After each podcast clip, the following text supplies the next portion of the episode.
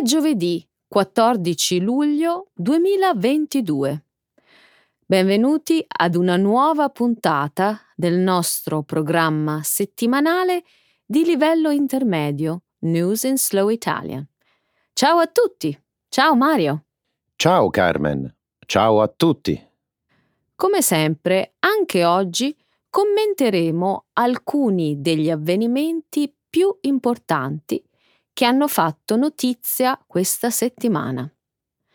In primo luogo parleremo della fuga senza precedenti al Guardian di oltre 124.000 documenti, noti come file Uber, che denunciano le controverse attività commesse dalla società Uber nel periodo 2013-2017.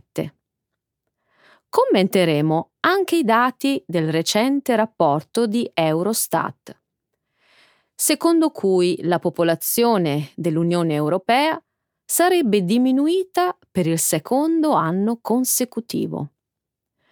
Quindi, nella parte del nostro programma dedicata alla scienza e alla tecnologia, cercheremo di scoprire il meccanismo della prima batteria a sabbia al mondo completamente funzionante, in grado di immagazzinare energia verde per diversi mesi alla volta. Infine, sposteremo i riflettori sui momenti più emozionanti della finale di Wimbledon 2022. Fantastico, Carmen! Grazie, Mario! Proseguiamo con l'annuncio della seconda parte del nostro programma, Trending in Italy. Di cosa parleremo oggi? Parleremo di un drammatico fatto di cronaca accaduto sulle Dolomiti, che ha riaperto il dibattito sull'emergenza climatica in Italia. Quindi ci sposteremo a Venezia per capire in cosa consiste il cosiddetto contributo di accesso, ovvero una sorta di tassa obbligatoria con cui il Comune di Venezia spera di controllare la presenza giornaliera dei turisti in città. Grazie Mario. Possiamo partire con la nostra prima notizia. I file di Uber rivelano un'aggressiva lobby mondiale. Lunedì il Guardian ha pubblicato un rapporto chiamato dallo stesso giornale The Uber Files, una sorta di raccolta di oltre 124.000 documenti riservati trapelati al giornale. I documenti rivelano come Uber abbia esercitato segretamente e aggressivamente pressioni sui governi e sui leader mondiali, compresi Joe Biden, Olaf Scholz ed Emmanuel Macron. La fuga di notizie copre il periodo dei primi 5 anni di attività, dal 2013 al 2017. I file rivelano come Uber abbia violato le leggi, ingannato la polizia e sfruttato la violenza contro i conducenti. Tutto questo avveniva nella piena consapevolezza da parte dei vertici dell'azienda di violare le leggi. Il Guardian ha condotto un'indagine globale sui file Uber trapelati e ha condiviso i dati con le organizzazioni dei media di tutto il mondo tramite l'International Consortium of Investigative Journalists. Presto, oltre 180 giornalisti di 40 organi di stampa, tra cui Le Monde, Washington Post e BBC, pubblicheranno i loro rapporti investigativi. Non sono convinto che tutto questo sia il risultato di un'attività illecita dell'azienda, come qualcuno pensa. Dopotutto, Uber ha rivoluzionato il modo di prenotare le corse e offre ottimi servizi di guida. Può succedere che, cambiando le regole a livello mondiale, a qualcuno potrebbe non piacere. Cambiare le regole e infrangere le leggi sono due cose totalmente diverse. Ed inoltre, non dimentichiamo che Uber cambiava le regole a scopo di lucro. Questa è la natura degli affari. Non se fomenti delle rivolte, come accadde quando furono mandati autisti Uber contro i manifestanti tassisti in Francia. In quella circostanza si è superato ogni limite. Sì, posso anche essere d'accordo con te su questo punto. Rimane il fatto che il lobbying non è illegale. No, non lo è. Ma corrompere i funzionari pubblici lo è. E sembra che i loro sforzi di lobbying in Russia fossero al limite della corruzione. In Russia tutto è al limite della corruzione. Ad ogni modo, l'attuale dirigenza afferma che il periodo di lobbying super aggressivo è finito dal 2017. Inoltre, nonostante i quasi 100 milioni spesi in lobbying, i risultati sono stati discontinui. Questo dimostra che alcuni governi non cedono alle pressioni delle lobby, ma attendiamo gli sviluppi di nuove indagini da parte dei giornalisti. La popolazione dell'Unione Europea diminuisce per il secondo anno consecutivo. Secondo Eurostat, nel 2021 la popolazione dell'Unione Europea è diminuita per il secondo anno consecutivo. La popolazione totale dei 27 Stati membri dell'Unione Europea è scesa da 447 milioni del 1 gennaio 2021 a 446,8 del 1 gennaio 2022. Il calo netto di circa 172.000 persone non è stato compensato da un saldo migratorio positivo. I dati mostrano che nel 2021 l'Unione Europea ha registrato più residenti provenienti da paesi esterni al continente europeo. La migrazione netta è stata di circa 1,06 milioni di persone, rispetto agli 800.000 nel 2020. Tuttavia, un tale aumento non è stato sufficiente a compensare lo squilibrio tra i tassi di natalità e mortalità. Nel 2021 ci sono stati 113.000 decessi in più rispetto al 2020. Il tasso di natalità è rimasto pressoché invariato rispetto all'anno precedente. 10 Stati dell'Unione Europea hanno visto diminuire in maniera considerevole la loro popolazione. Il calo più alto è stato registrato in Italia. Sono 17 invece i paesi che hanno registrato un aumento della loro popolazione. La crescita più alta si è avuta in Francia. So che il tasso di crescita della popolazione è rallentato negli ultimi decenni. Mi chiedo quanto a lungo si protrarranno gli effetti negativi della pandemia. Probabilmente il livello di crescita della popolazione si sarebbe stabilizzato in un anno se non fosse stato per l'alto tasso di mortalità che ha portato al suo declino. Ora ci mancava anche la guerra in Ucraina. Dubito che lo stress causato dalla guerra possa aiutare ad aumentare la natalità.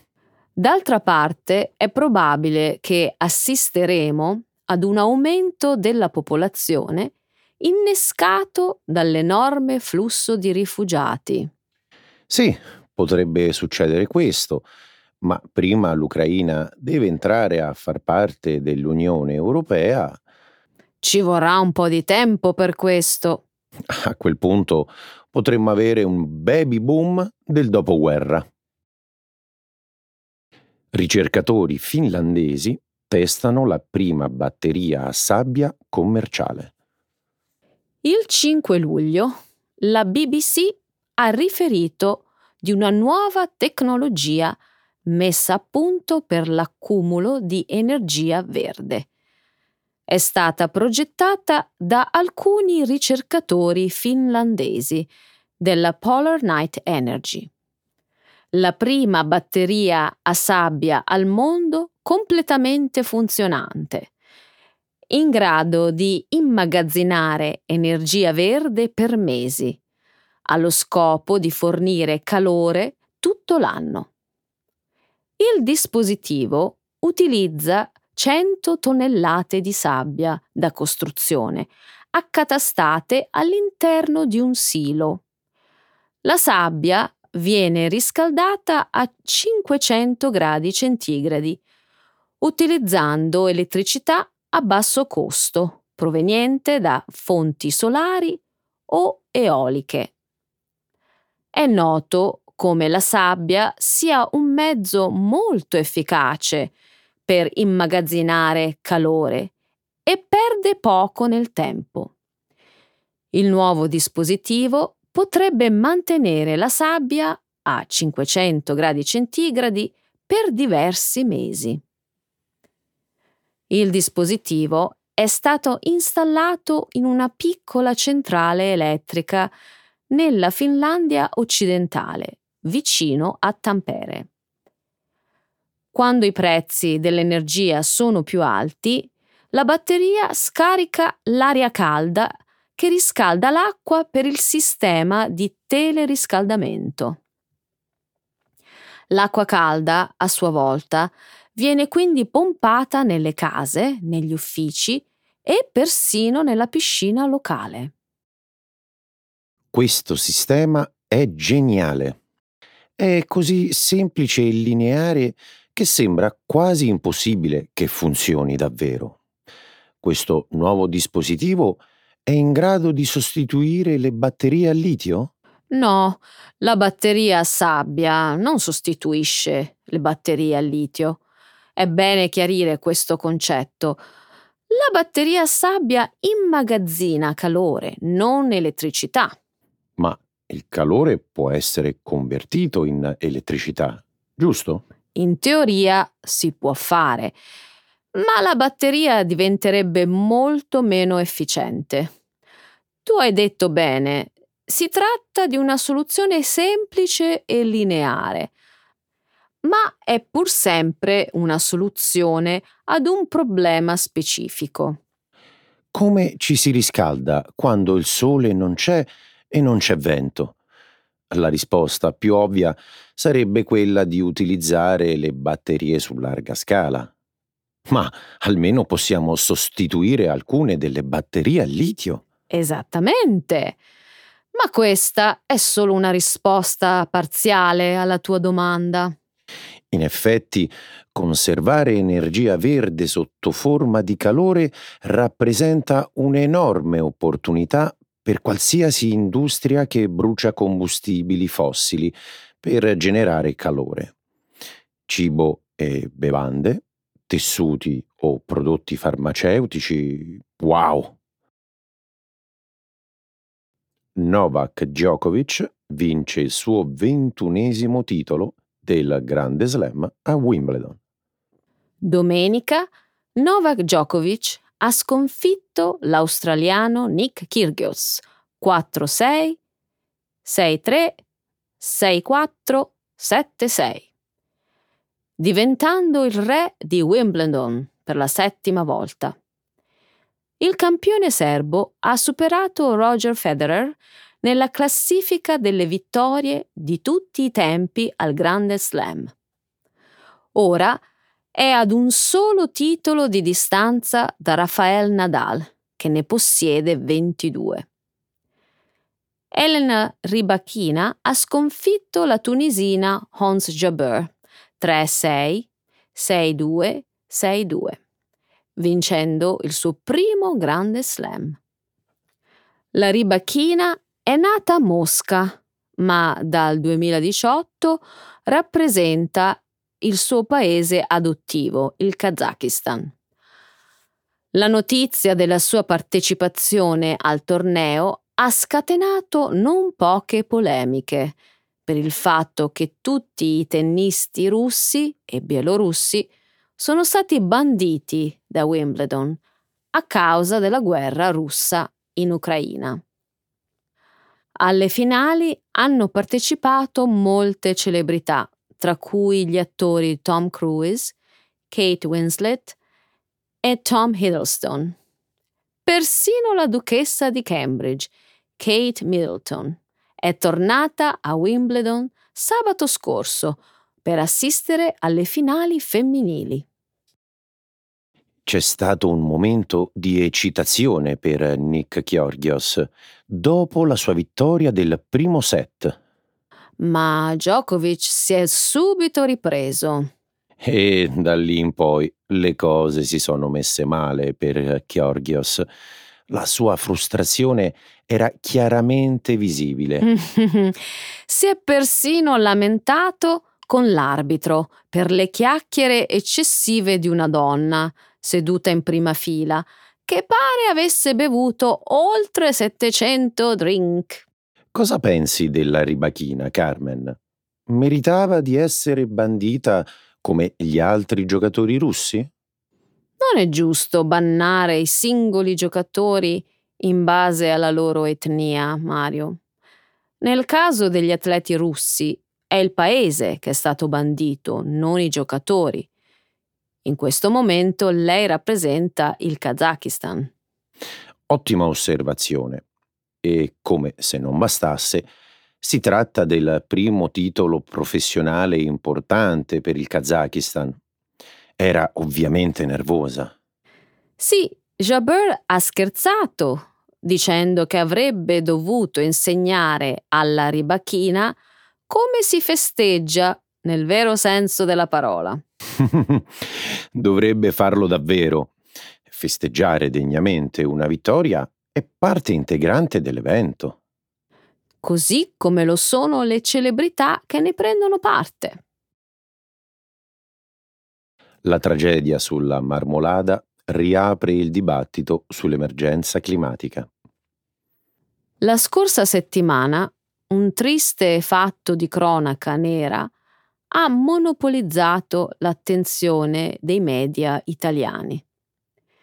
Il pomeriggio di domenica 3 luglio una grande porzione di ghiaccio si è improvvisamente staccata da una delle vette della Marmolada, la montagna più alta delle Dolomiti, provocando una frana che ha violentemente travolto diversi escursionisti che si trovavano lungo un percorso di risalita molto popolare.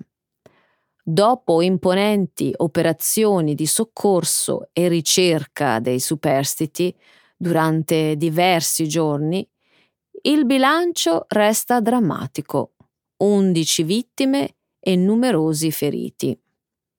Questa tragedia in alta quota, una delle peggiori per numero di vittime nella storia dell'alpinismo italiano, ha inevitabilmente spostato l'attenzione sul tema attualissimo dell'emergenza climatica, i cui effetti appaiono sempre più tangibili e innegabili. Puoi dirlo forte. L'Italia è stretta dalla morsa degli eventi estremi e ciò è da tempo sotto gli occhi di tutti. Infatti, i giornali hanno scritto che la causa dell'incidente sulla Marmolada è stato il caldo anomalo delle ultime settimane. Sì, ma a parte le alte temperature, Un altro gravissimo problema che da mesi attanaglia l'Italia è la mancanza di pioggia. La siccità che sta mettendo in ginocchio le regioni del nord, solitamente molto più piovose e ricche di risorse d'acqua rispetto al resto del paese, ha raggiunto livelli record. È la peggiore degli ultimi 70 anni. Lo sapevi? Di recente il governo di Mario Draghi ha stanziato 36 milioni di euro per affrontare la crisi di acqua. A proposito di Mario Draghi, dopo essersi recato sul luogo della tragedia, sulla Marmolada, il Presidente del Consiglio ha detto che fatti simili non devono più accadere. Ha detto così? Ma che vuol dire questa frase? Immagino si riferisse alla prevenzione degli incidenti, anche perché subito dopo ha chiesto che si facesse un monitoraggio dei ghiacciai. Molti esperti, scrive il giornale Repubblica il 5 luglio, suggeriscono che vengano emessi avvertimenti per le valanghe anche d'estate, così come si fa durante l'inverno. Vuoi dire che il sistema di bollettini meteorologici sulla neve d'estate non è in funzione? Sì. Generalmente, nella stagione calda, la valutazione dei rischi viene lasciata al buonsenso e all'esperienza di guide e appassionati di risalita. Ascolta, io non ne capisco nulla di alpinismo. Però penso che quanto è successo sulla Marmolada sia un monito da non sottovalutare. Concordo. Il sistema di avvertimento per le valanghe dovrebbe restare attivo 12 mesi l'anno. Non solo questo. Si tratta di un campanello d'allarme dello stato di salute dei ghiacciai alpini italiani, ormai sofferenti e in pericolo di estinzione, ma anche della necessità per il nostro paese di abbracciare un modello produttivo e di vita più sostenibile verso l'ambiente. Il ghiacciaio della Marmolada, scrive il quotidiano Il Post il 4 luglio, tra circa 30 anni non ci sarà più. Venezia impone il contributo di accesso ai turisti giornalieri. Hai letto sui giornali? Il comune di Venezia è pronto a varare il cosiddetto contributo di accesso, ovvero una sorta di tassa obbligatoria valida per l'ingresso nel centro storico della città. Venerdì 1 luglio, durante una conferenza stampa, l'assessore al turismo Simone Venturini ha spiegato che il contributo andrà dai 3 ai 10 euro a seconda della stagione. Sono esclusi dal pagamento i residenti a Venezia, gli studenti, i lavoratori pendolari e categorie che si recano abitualmente nella città lagunare per ragioni diverse dal turismo. Gli introiti della tassa, ha detto Venturini, saranno utilizzati dal comune per alleggerire i costi che attualmente gravano sui residenti, come per esempio la tassa dei rifiuti urbani. Sul piano organizzativo rimangono ancora molti dettagli da chiarire. Una cosa però è certa: il pagamento della tassa d'ingresso avverrà tramite un'apposita piattaforma online, sulla quale i turisti dovranno obbligatoriamente registrarsi prima di visitare Venezia, ricevendo un QR code da esibire all'ingresso. Allora, vuol dire che in futuro potrebbero sorgere dei tornelli nelle vie di accesso alla città, come alla stazione ferroviaria o nei moli di sbarco dei traghetti. Può essere. Oppure è possibile che una squadra di funzionari sarà sguinzagliata per le vie del centro per svolgere controlli e infliggere eventuali multe. ma anche su questo aspetto al momento non c'è nulla di concreto. Ho capito. Sarà una bella gatta da pelare per l'amministrazione veneziana. Gestire giornalmente i flussi di migliaia di persone che si accalcano con biglietto elettronico alla mano sarà un'impresa titanica. Se non metteranno a punto un sistema di ingressi rapido e intelligente, potrebbero trovarsi ad affrontare il problema opposto: file chilometriche di gente che aspetta di entrare in città. Indubbiamente. C'è molta curiosità di vedere come si organizzeranno le autorità locali. E il giorno dell'inaugurazione del contributo di accesso si fa sempre più vicino. Hai ragione. La data di inizio è prevista per il 16 gennaio 2023. L'ho sentito al telegiornale. Per abituare i turisti alla prenotazione, a partire da agosto di quest'anno, sarà possibile registrare la propria presenza in città su Venezia Unica, il portale dedicato alle informazioni turistiche locali.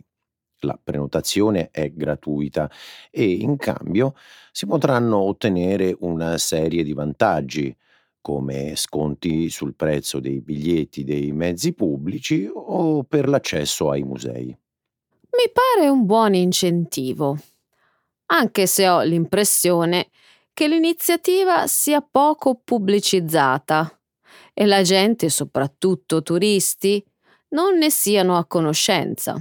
Speriamo allora che per gennaio 2023 il Comune di Venezia riesca a lanciare una campagna di informazione efficace e in grado di raggiungere un pubblico internazionale.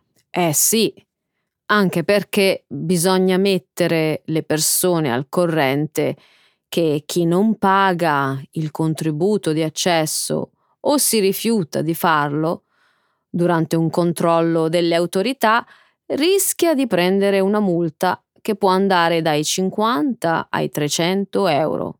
Mica poco!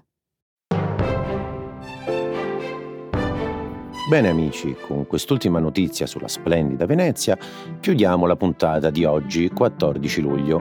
Grazie Carmen. Grazie Mario, ciao. Ciao.